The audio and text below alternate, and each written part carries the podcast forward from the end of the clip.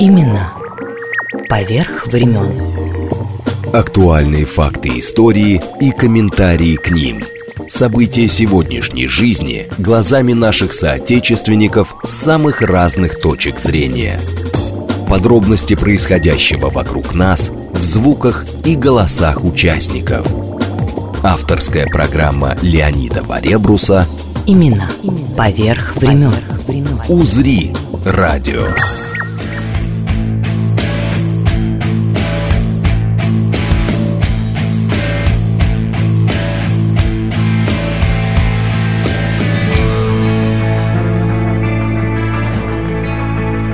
Санкт-Петербургу в дни основания города и рождения главного строителя, императора Петра I.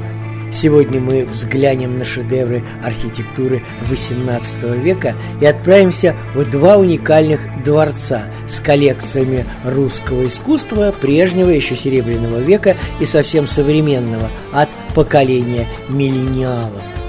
Выставка называется «Поколение 30-летних». Название довольно условное, потому что временные рамки не очень жесткие. Это поколение миллениалов, поколение, родившееся с начала 80-х по конец 90-х. Пока мы готовили выставку, часть из них пересекли 40-летний рубеж. И несколько авторов есть, которым сейчас 40-41 год. Как мы шутим, молодая уже не молода. Не поросль. Э, Конечно, выставка готовилась три года. Мы собирали материалы, мы приглашали художников к нам в отдел, мы ходили в мастерские, в галереи. То есть процесс был такой постоянного общения. К сожалению, показать всех художников невозможно. У нас здесь более 40 художников, около 100 работ, но рады были бы показать в разы больше. Настя Карлова, куратор выставки «Поколение 30-летних в современном русском искусстве». Продолжение во второй части эфира. И Елена Станкевич, глава методического отдела Русского музея о юбилейной экспозиции Александр Бенуа к 150-летию. Завершающим аккордом становится портрет художника Сергея Иванова, наверное, малоизвестного а, широкому кругу публики. Он тоже эмигрировал. Портрет был написан в 1944 году, да, в разгар Второй мировой войны. Бенуа представлен в интерьере не своей мастерской, а в интерьере мастерской Александра Серебрякова, сына Зинаиды Серебряковой.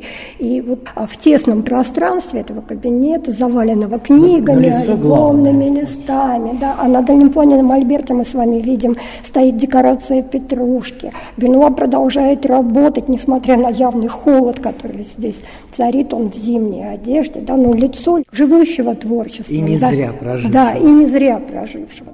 Начнем с Михайловского замка, единственного в России дворцового ансамбля романтического классицизма императора Павла I, сына Екатерины Великой. Любопытно, что именно на этом месте будущий царь и родился, в летнем дворце Елизаветы Петровны. Именно тут же, всего через 40 дней после переезда в новую резиденцию, был убит. Все тогда вчитывались в буквы библейского изречения на громаде дворца святого Михаила, как именовался замок в документах XVIII столетия. Этого сбывшегося предсказания одной юродивой, мол, великий магистр Мальтийского ордена проживет столько лет, сколько букв на фасаде замка. Дому твоему подобает святыня Господня в долготу дней.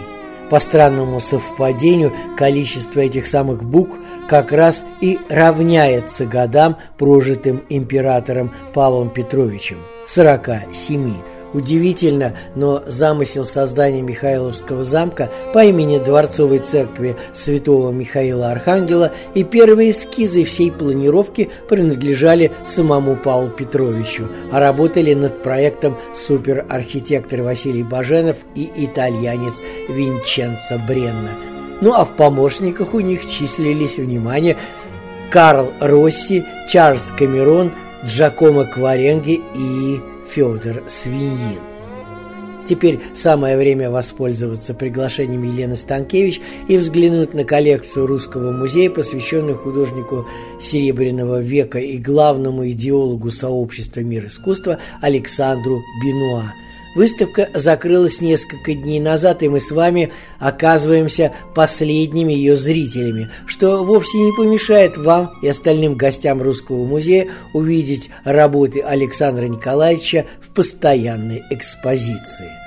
А, и обязательно, выйдя из Михайловского замка, остановитесь перед памятником Петру Первому, этим бронзовым конным монументом, первым в истории русского искусства, созданным итальянским скульптором на русской службе Бартоломео Растрелли с памятной надписью «Прадеду правнук».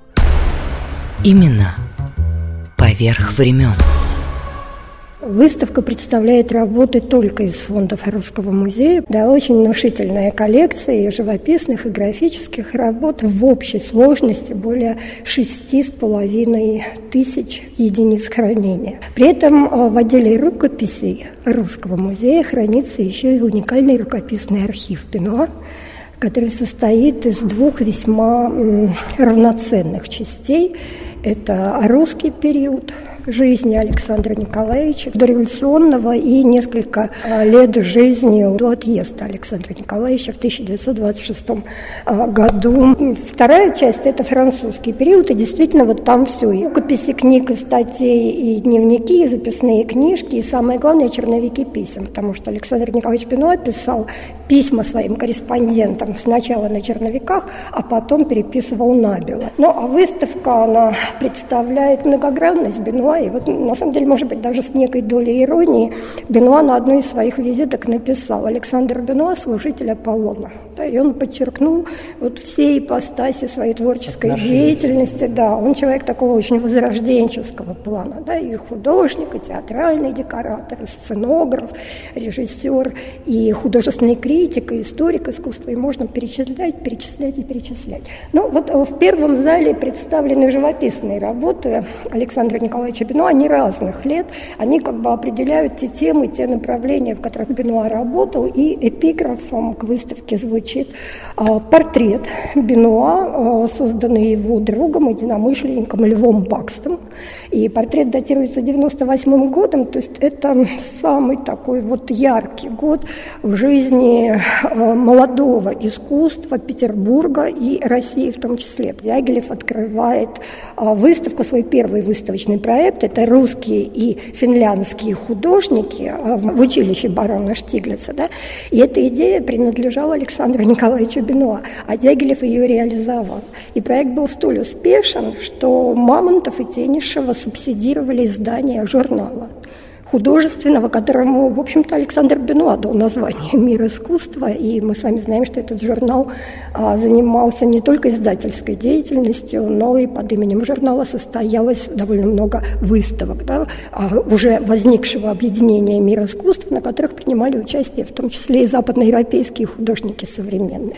И он очень много а, рисовал и делал акварели, и гуашь, и вообще Бенуа работал часто в смешанной технике, используя графические живописные живописные да, материалы. Вот он очень любил изображать интерьеры пригородных царских дворцов, потому что э, в этих интерьерах сохранялся дух времени, и мебель, фарфор, бронза, скульптура. Вот все это для Бенуа было таким оплотневшей памятью, оплотневшим воспоминанием. И поэтому, конечно, он с удовольствием согласился, когда Алексей Щусев в 1914 году предложил Бенуа принять участие в оформлении интерьеров нового здания а, Казанского вокзала в Москве, который с 2013 года стал возводиться по проекту Щусева. И вот Бенуа выполняет надверные панно Азия и Европа, и мы с вами видим вот такой барочный, да, очень эскиз, а, представляющий аллегорию Азии. Сергей Эрнст, первый биограф Бенуа, он пишет о том, что Шуренька, так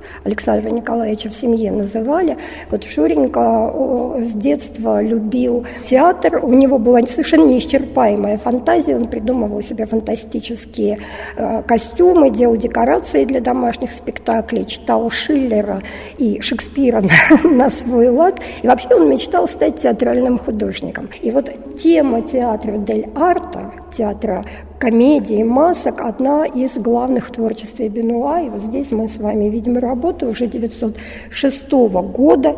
Орликинада она называется. И Бенуа создает совершенно вот такую фантасмагорию. Да, из каких-то золотых мерцающих пространств облачных появляется величественный дворцовый интерьер в стиле ну, такого театрального художника Гонзака до конца 18 ну, века. Италия прямо вот Италия, пышет. Италия, да, площадная. Почему а, Бенуа Бенуа так нравится театр э, комедии масок, Дель Арта. Ну, э, во-первых, Гальдони, они увлечены Гальдони, да, э, с одной стороны. А с другой стороны, вот этот площадный народный театр, он э, снимает как бы стереотипы театральной сцены, да, он дает больше свободы, больше импровизации.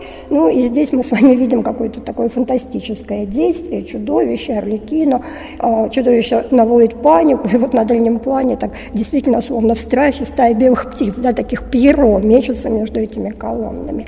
А в 1906 году Бенуа создает картину «Бретонские танцы». Создается она на основе а, натурных этюдов, которые он выполняет во время поездок по Нормандии, Британии. Этот а, край столь не похожий да, на традиционную Францию, он всегда привлекал а, Бенуа вот своей суровостью, дикостью, своей такой острой характерностью.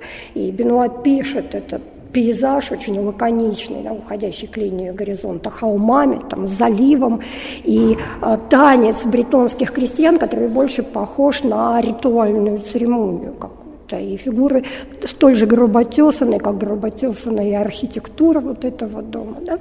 И вообще вот когда смотришь на эту картину, какая аллюзия? Ну, наверное, а, Ван Гог вспоминается. Да, да? даки картофеля. Конечно. И это не случайно, потому что, оказавшись впервые в Париже в 1896 году, Бенуа, он, он занимался своим самообразованием и посещал не только Лувр, где изучал старых мастеров, но он очень много проводил времени а, в галерее Дюран Рюэля, где смотрел работы импрессионистов, там, в частности, Дега, Мане, но они тогда, художники во второй половине XIX века, импрессионистами называли всех мастеров, и в том числе тех, которых мы называем постимпрессионистами. Да? И вот Бенуа писал, что в 1906 году он в основном работал в технике масляной живописи, очень для него не характерной, и делал это намеренно, как он пишет, для того, чтобы лучше лучше понять стилистику вот современных французских художников. И масло, как отмечает Бенуа, давало ему обобщенность, свободу, но он маслянистом так и не стал. Он хотел заниматься музейным делом. Он мечтал работать в Эрмитаже. Но что-то там не сложилось, и Альберт Николаевич протежирует Бенуа княгине Марии Клавдиевне Тенишевой, известная меценатка, коллекционер. Она собирает коллекцию э, графики европейской и русской. Ей нужен человек, который бы занимался систематизацией и классификацией да, вот этой коллекции. И вот на деньги княгини Марии Клавдиевны Тенишевой Бенуа в 1896 году едет в Париж. И он, мы с вами говорим, говорили, посещает и Лувр, и галерею э, Дюрана Рюэля, и современные выставки, но он открывает для себя красоту Версаля. И вот тогда уже в 96 году появляется эта тема Версаля короля Людовика XIV, которая затем реализуется в целой серии работы. Эта серия получает название «Первая Версальская серия», посвященная жизни Версаля конца XVII века. И э, вот эти образы, которые возникали на его листах, они были синтезированы и музыкой придворных композиторов Людовика XIV, и воспоминаниями герцога де Сен-Симона, биографа Людовика XIV, который описывает Версаль заката царства, Версаль 80-х, 90-х годов 17 столетия. И Бенуа создает вот такую ретроспективную мечту в своих работах, то есть мы с вами видим великолепный ансамбль, созданный гением Андре Ленотра, Луи Лево, Шарля Лебрена со всей его строгостью, ясностью, да, симметрией, вот такой вот графичностью. А на первом плане, вот на этой узкой авансцене дворцовой площади, площадке мы с вами видим старый Людовик в коляске совершает вечернюю прогулку в окружении врача и придворных. И так гротескно от последних там, закатных лучей солнца падают а, тени, а, которые как раз и переводят вот эту а, сцену, происходящую как бы на наших глазах в разряд воспоминания. И вот величие Версаля – это живая жизнь природы, потому что Бенуа показывает и движение облаков, и как играет солнце в воде большого канала, как оно освещает вот эти вершины деревьев. Да, она противопоставлена мгновенности жизни человеческой. Ну, гуашь акварель как раз техника, позволяющая создать очень тонкие работы, а, и русское да, искусство знало прекрасных аквалеристов, в том числе и брата Карла Павловича Брюлова Александра Брюлова, и аквалериста Гауша, и Альберт Николаевич, брат Александра Николаевича, был тонким аквалеристом. Но вот новое поколение художников действительно выбирает о, смешанную технику. Они используют и акварель, гуашь, и графитовый карандаш, и уголь, и серебряную краску. Но все работают по-разному. Бенуа со своей семьей в 1905 году уезжает во Францию, они поселяются в Версале, там проводят 1905-1906 год, и возникает вторая Версальская серия. Она стилистически очень отличается от первой Версальской серии, потому что мы с вами видим Версаль современный Бенуа. И это, как правило, зимние Версали, он пуст, а, и он торжественен, и солнцем наполнен, или вот а, такими переливами хмурого серого а, денька, как в работе Фонтан Бахуса, да, очень тонкой, графичный такой. И Бенуа говорил о том, что он решил не представлять во второй Версальской серии сцены жизни короля Людовика XIV, но память, вот как бы эхо, да, воспоминаний, оно в этих работах звучит в самой природе. А вот в этих деревьях, отражающихся в зеркальце водные, трианон да, бассейна, оно звучит в бронзовой скульптуре, божества словно поднимаются из воды. То есть здесь все наполнено вот таким символизмом. Бенуа, конечно, очень любил театр, и мы с вами помним, что он мечтал стать театральным художником. А первый его большой успех – это оформление оперы Вагнера «Гибель богов». В 1904 году премьерой стоялась на сцене Мариинского театра. А в 1907 году еще один успех. Это одноактный балет в трех картинах «Павильон Армиды». Вот здесь постановка Михаила Фокина. И Бенуа выступает не только как э, художник, декоратор, но и как либретист. Либретто он написал еще в 1903 году по новелле Теофиля Готье «Амфала», и показал своему другу, ученику римского Корсакова Николаю Черепнину. Черепнин написал сюиту по либретто, но в 1903 году постановка не была осуществлена, и вот только Фокин в седьмом году ставит этот одноактный балет, и он проходит с успехом.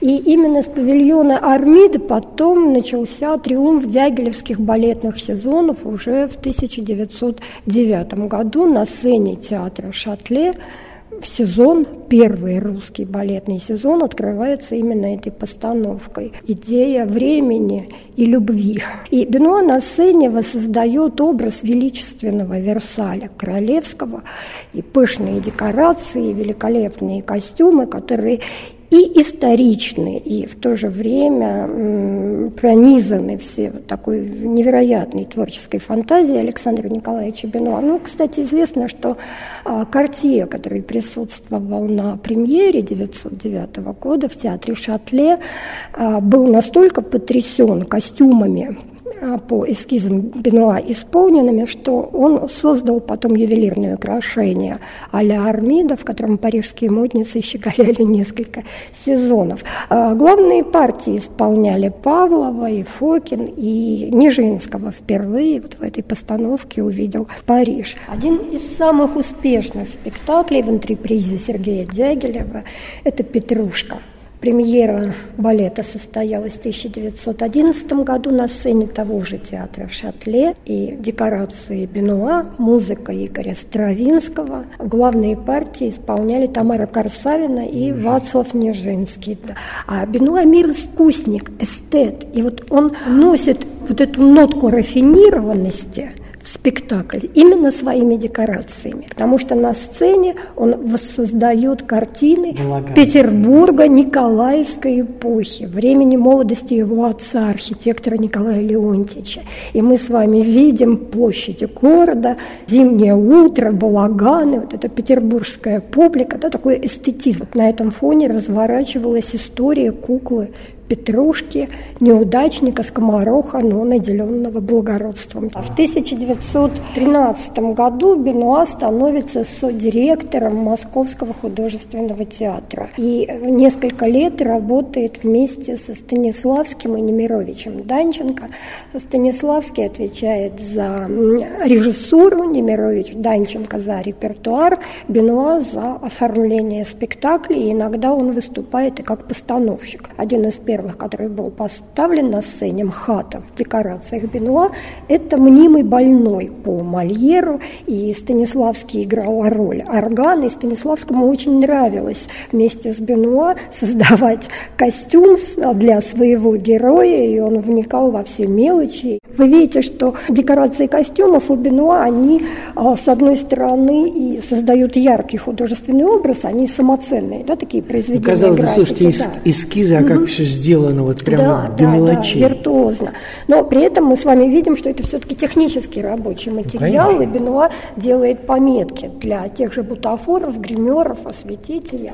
Ну, а в 1914 году Бенуа возвращается в Дягилевскую антрепризу и ставит «Соловей» по сказке Андерсона. Спектакль был очень необычен, оперные э, певцы, согласно задумке и Бенуа, и Стравинского, они неподвижно сидели на авансцене, фланкируя контролировать центральную часть сцены, и поэтому очень большую роль в оформлении спектакля играли задники.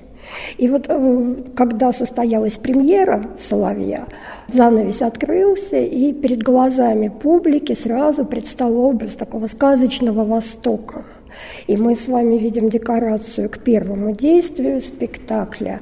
А, бухта морская, скалы, да, вдали открываются необъятные пространства. Лодка какая-то необычная. Да, огнем загорается, да, на фоне, вот смотрите, в общем-то, основной, основной цвет декорации – это кобальт и ультрамарин, и вдруг вспыхивают такие яркие, вот желто-оранжевые акценты. Он был прекрасно знаком с искусством Востока, потому что Европа и Россия во второй половине XIX века переживает бум увлечения японской гравюрой, китайским искусством. Это мы смотрим, чтобы понятно было, на китайца с зонтиком. Зонтиком 914 года или придворный. Бенуа создает э, в костюмах придворной знати, специально подчеркивает такую вычурную прихотливость, потому что, согласно сюжетам сказки Андерсона, придворная знать, она э, не чувствует мир естественной природы и не может отличить мычание коровы от пения соловья. Да? И вот Бенуа этой э, изощренностью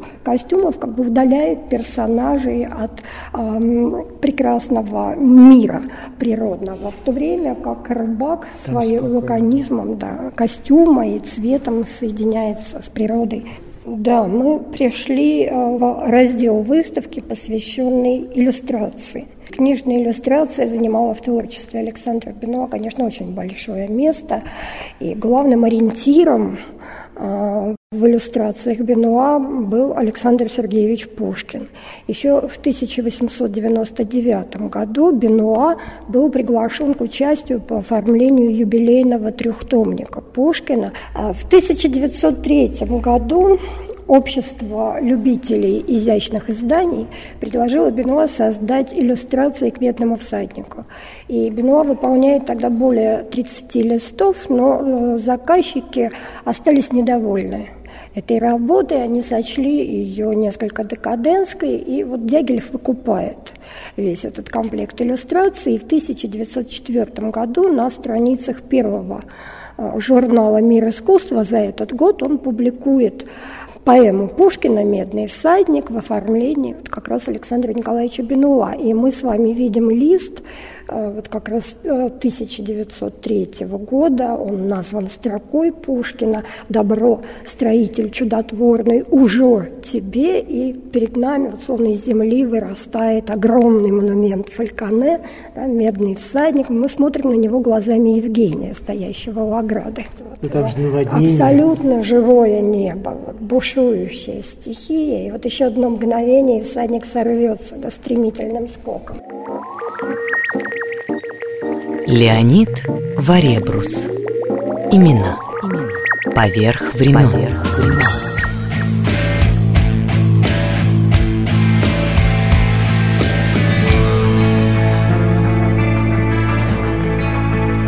Санкт-Петербургу в дни основания города и рождения главного строителя, императора Петра I. Имена поверх времен.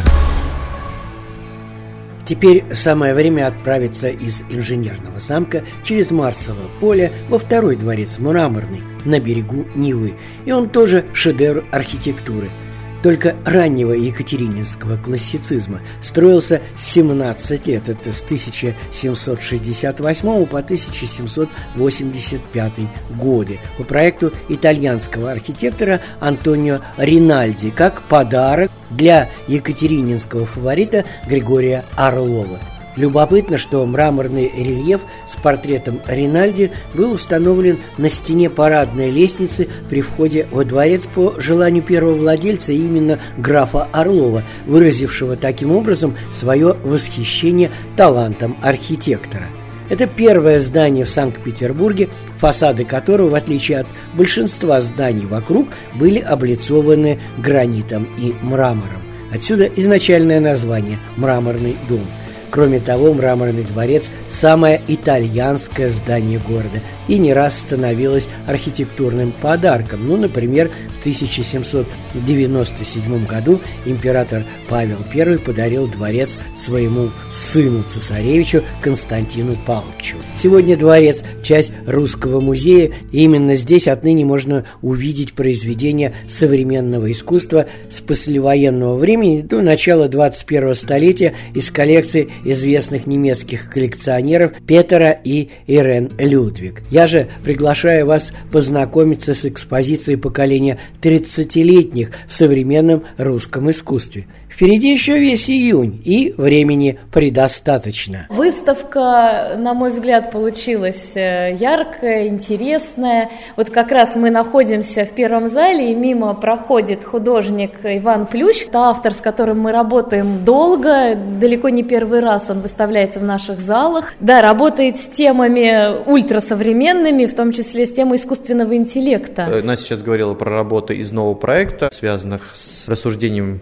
о вечной жизни жизни, о бессмертии. И один был в Будапештском музее, и один обещание вечной жизни был в Хьюстоне. А третий инсталляционный проект из этой вот получается, трилогии, был показан в Нижнем Новгороде в Арсенале. Там была большая тотальная инсталляция. Было бы интересно показать фотографии инсталляции. Это было бы, может, по экспозиции странновато, но получилась бы идеально трилогия. Три проекта и по одному упоминанию из каждого проекта, связанным с искусственным интеллектом, потому что это совершенно очевидная тема, которую мы все обсуждаем и все думаем. Когда же восстание машин будет или не будет, где эта красная кнопка. Где а, революция? Ну и, ну и вернемся к революции к нашим, да. Ну, собственно, проект называется называется «После всего, после всех». Плоскостные вещи, живопись, э, графика будет и видео, скульптура, инсталляция, то есть, в общем, там задействованы разные медиа, но основная такая, в общем, титульная медиа, конечно, это живопись там. Представляет Анастасия Карлова художник Владимир Абих, мы стоим как раз около его работ. Тема интернета и зависимости от соцсетей. Да, изображение меняется в зависимости от угла зрения. Это скриншоты телефона во время скроллинга, когда мы мотаем новостные ленты разных соцсетей, а, и какие-то конкретные кадры превращаются в сплошную мешанину из текста и образов. И это такая рефлексия по поводу моей собственной зависимости от соцсетей. И называется «Поток». Потраченное время намотал. Вот так и проходит жизнь. Вот она, сказка о потерянном времени в современном прочтении. А вообще выставку мы строили по довольно традиционному музейному принципу. У нас три большие темы которые мы пытаемся раскрыть. Самая большая тема получила название «Диалог с материалом». В центре у нас стена художника Покраса Лампаса, которую он создавал здесь, прямо в залах, на протяжении двух недель. И работал здесь, не отрываясь. Покрывал стену бетоном, декоративной штукатуркой, лаком. И уже последний этап – это так называемое каллиграфити – он художник граффити и в то же время каллиграф. Каллиграфия и граффити соединены между собой.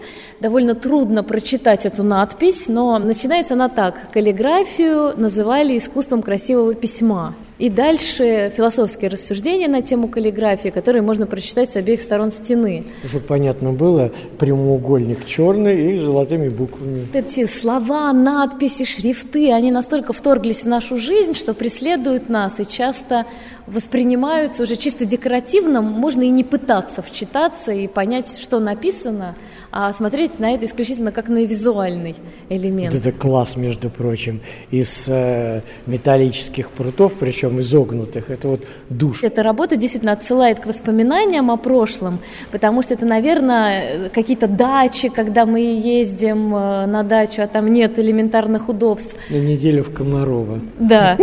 А и Костя Бенькович, автор работы, он держал этот душ, сваренный из металлических прутьев, три месяца под, под открытым небом, под э, дождем. Да, и он проржавел специально. И мы долго освещали эту работу. Здесь такая система освещения, потому что тени, которые отбрасывают эти прутья, заставляют ее по-другому смотреться в зале. А вообще на нашей выставке очень много работ, которые созданы в техниках, которые придуманы самими художниками. Вот, например, э, работа Нестора Энгельке создана в технике деревописи или топорописи, как он ее называет. Он берет какие-то найденные объекты, куски фанеры, покрытые. А это же подсолнухи? Это он сам выстроил под э, работой э, парник из опилок. Классно смотрится, чтобы понятно было, на белом фоне. Теплица, скорее всего, это, да, и здесь да. какие-то цветы, но это подойдешь поближе и вдруг видишь, что это топором вырублено вот. Угу. А издали действительно подсолнухи Ван да, Гога, я бы да. сказал. То есть художник вместо того, чтобы рисовать карандашом по бумаге, здесь рисует топором по дереву и ощущает вот этот процесс рисования как некий такой прото или постхудожественный акт, вот стремясь вернуть какой-то материал материальные измерения в искусстве в противовес засилью информационных потоков, визуальности интернета. Находкой нашей выставки стала работа Нади Косинской, это вообще художник-график. Она рисует, но постепенно стала выходить за пределы традиционного рисования. Сначала вышивала, а потом просто взяла гвозди и стала рисовать гвоздями. Платье причем, чтобы понятно Да, было. причем она начала вот таких тонких работ, а то, что мы показываем, это фактически платье кольчуга очень э, плотная, почти монументальная работа и тяжелая даже физически. Э, два человека с трудом ее поднимают, потому что, что правда, несколько что килограммов э, гвоздей использовано для нее. А называется платье, между называется прочим. Платье. Акрил, гвозди, скобы, эпоксидная смола. Да, это как связующая, здесь на смолу клеются эти многочисленные гвозди. Руки ее же, вот она начинала с таких нежных, летящих, легких работ Необычно с гвоздями сделано, кстати, тоже из да, гвоздей. Да, да. А это молодой скульптор Никита Селезнев. Он создает такую серию Pets, по-английски домашние животные. Они абсолютно абстрактные, используют и дерево, и мех, и бетон, и получаются такие образы каких-то котиков, э, щеночков, которые можно считать только обладая таким, наверное, развитым воображением. Именно поверх времен. Это э, Денис Патракеев, художник, Ой, который удивляюсь, работает в самых Настя, разных все фамилии техниках. помнишь. Выставка готовилась три года. Мы собирали материалы, мы приглашали художников к нам в отдел, мы ходили в мастерские, в галереи. То есть процесс был такой постоянного общения. К сожалению, показать всех художников невозможно. У нас здесь более 40 художников, около 100 работ, но рады были бы показать в разы больше. Тут вот. вообще какие-то марсиане. Да, это вот как раз разговор о том, что такое скульптура. Ведь скульптура – это тысячи касаний художником э, материала, с которым он работает. А здесь Петр Дьяков, наоборот, изображает не сами касания, а из слепков собственных рук создает скульптуру. То есть э, это, по сути, автопортрет художника, но не автопортрет как... Э, Со следами работы, да, скажем так. как творца. То есть вот что такое? То, что ты делаешь. И в данном случае он изображает себя как художника и собственные руки повторяет многократно. И получаются причудливые совершенно образы. Э, и мы показываем вот его фигуру в рост, его бюст. Он специально наносит краску, розовую, зеленую, чтобы оттенить даже ботинок работу. вот есть, и то с руками. Да, да, ботинок, один ботинок. И друг... все остальное тоже. Или, например, Аня Мартыненко совсем рядом, у нее кинетический объект, пакетик. Двигающийся. Который двигается. Он, э, мы его расположили на уровне груди э, скульптуры Петра Дьякова, как такое сердце. Э, и пакетик – это найденный объект, э, даже со следами крошек от какой-то булочки, которую ела художница, но она э, делает такой очень интеллектуальную, концептуальную работу из этого, она создает почти как на уроке геометрии проекцию этого пакетика, скрупулезно повторяя вот все изгибы, документируя каждую крошечку, говоря о том, что вот сегодня э, вся наша реальность получает какое-то отражение. Либо это вот фотографии, селфи, либо попытка перенести объект в какое-то вот 3D-пространство. Вот так, стрелочка вверх, вниз, вверх, вниз, вернее, ну вот очень понятно. Микро, микроэлектроник. Ну и еще один автор, которого мы здесь показываем вот маленькими работами, это... А красиво э, сделано.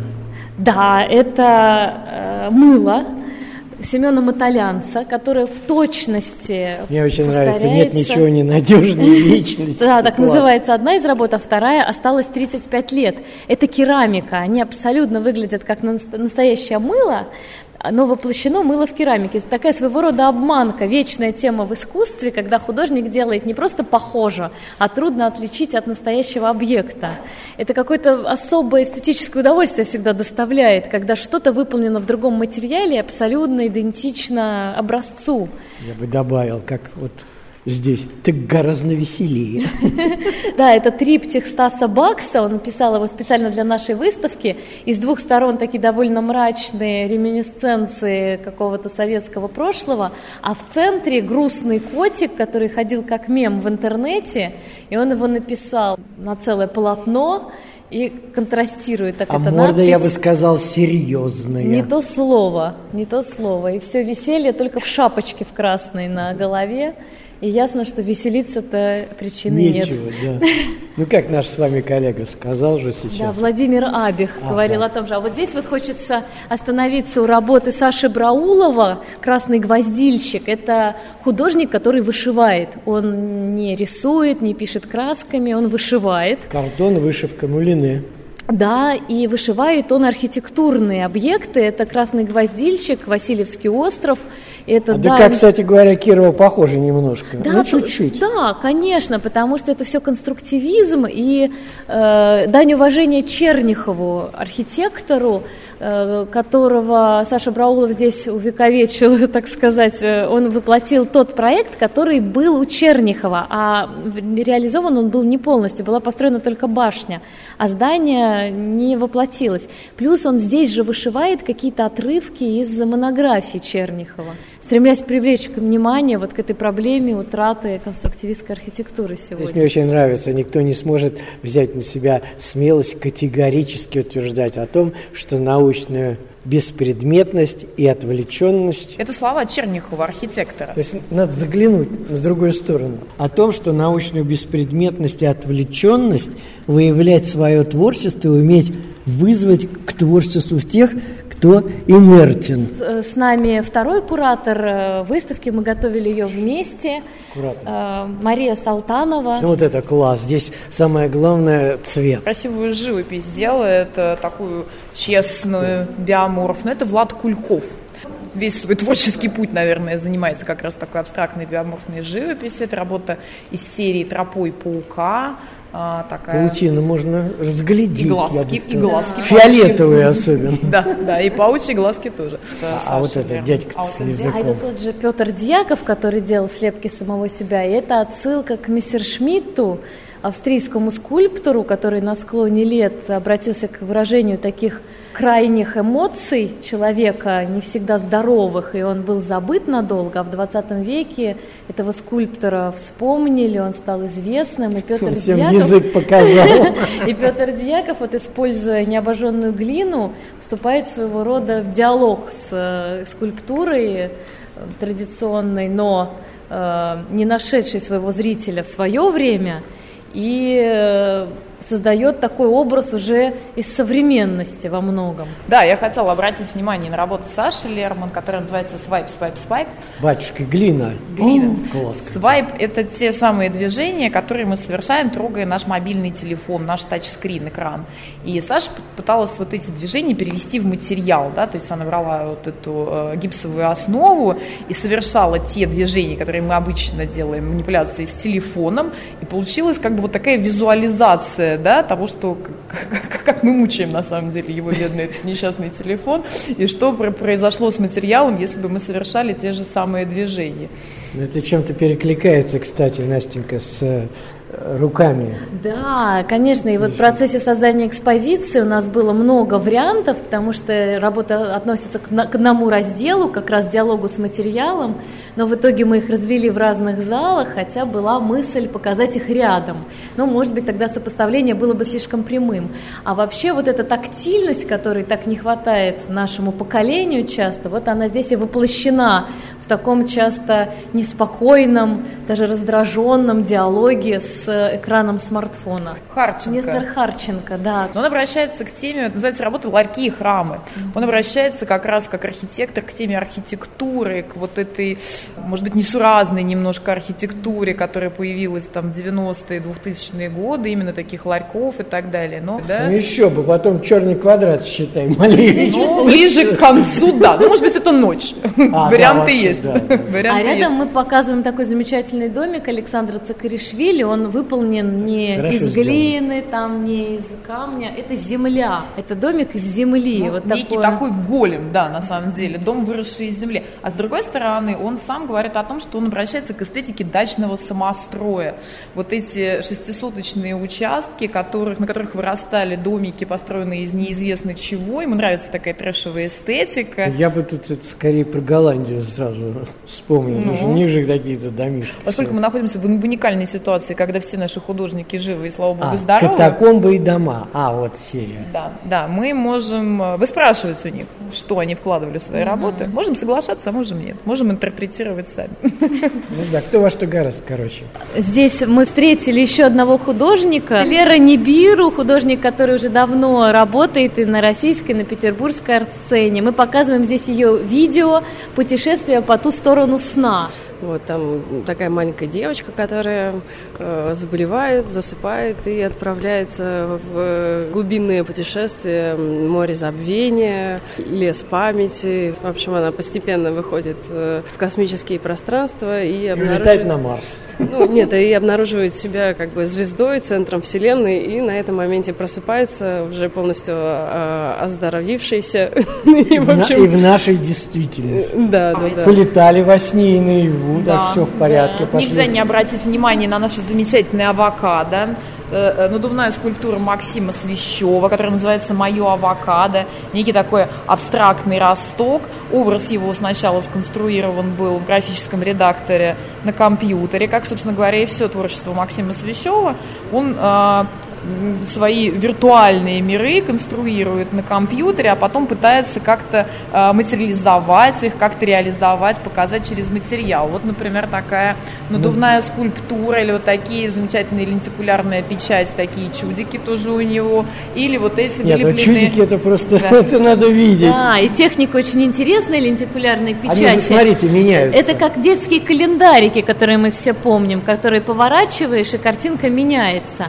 И довольно много художников нашего поколения обращаются к ней, потому что это и воспоминания о детстве, и в то же время какая-то отсылка к экранной культуре. А вот тоже классно слева работает. Да, слева работа, она на отдельной стене, потому что в этом зале живопись, а это коллаж, коллаж из вырезок, из журналов. Это небольшие фрагменты, которые Марья Дмитриева соединяет в одной работе, и получается какое-то фантасмагорическое действие, э, соединение несовместимого. Внизу собственность автора.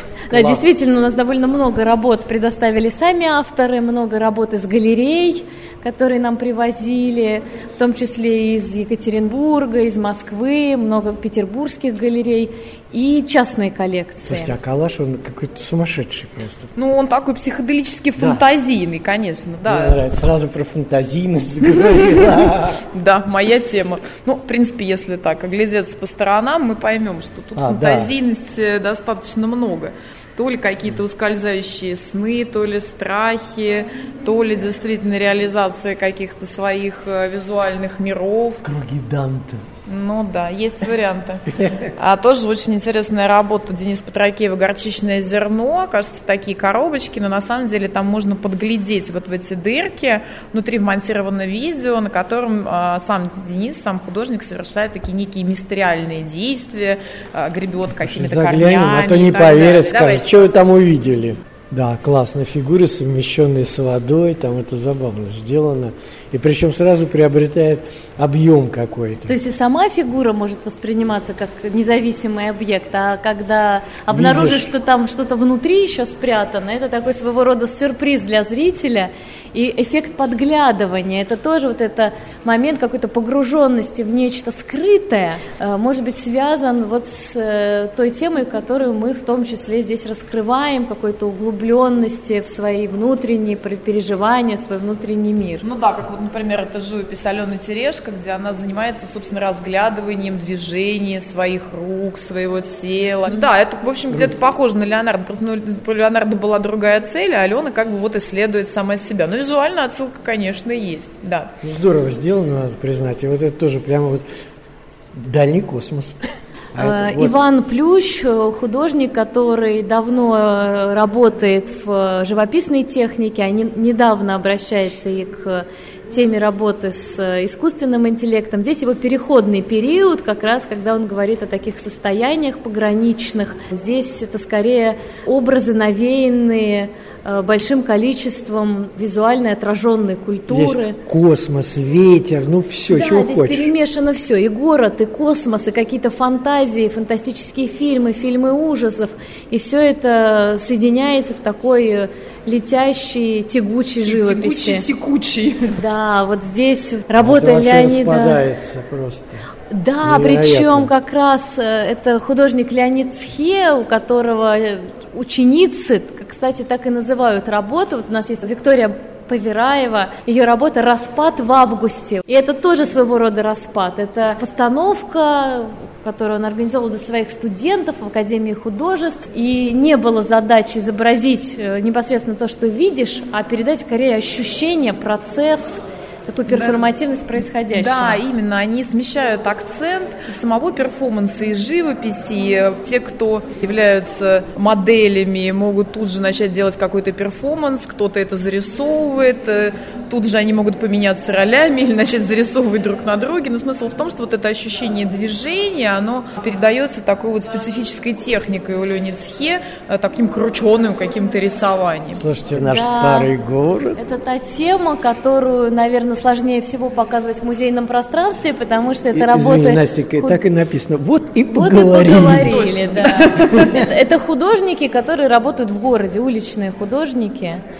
Но, скажем так, они скорее находятся в диалоге с городом. Кто-то из них такой полноправный граффити-художник или стрит-артист, кто-то пробует себя, кто-то работает с этим языком или с этой визуальной культурой. Вот, например, а, представлена работа Паши Плетнева. Это такой макет двора, самого типичного серого двора, где на стенах есть э, рисунки граффити. Интересно, что Паш, мало того, что сделал как бы, ну, макет, да, по-настоящему с помощью этой утраченной практически техники, он пригласил реальных художников, которые рисуют на улице, они сделали свои миниатюры в этом дворе. И мне очень вот это нравится, как об стенку горох восклицала моя мама. Ну да, Максим Има а, занимается граффити много лет, и он э, в первую очередь известен своими такими концептуальными текстами. В данном случае он пишет, да, с одной стороны о себе, с другой стороны, вроде бы как такая прямая речь, а, может быть, э, пытается э, говорить нам из-за других ребят, которые вышли рисовать на улицу. Ну да, он же пишет, вот обещаю себе быть осторожнее, но рано или поздно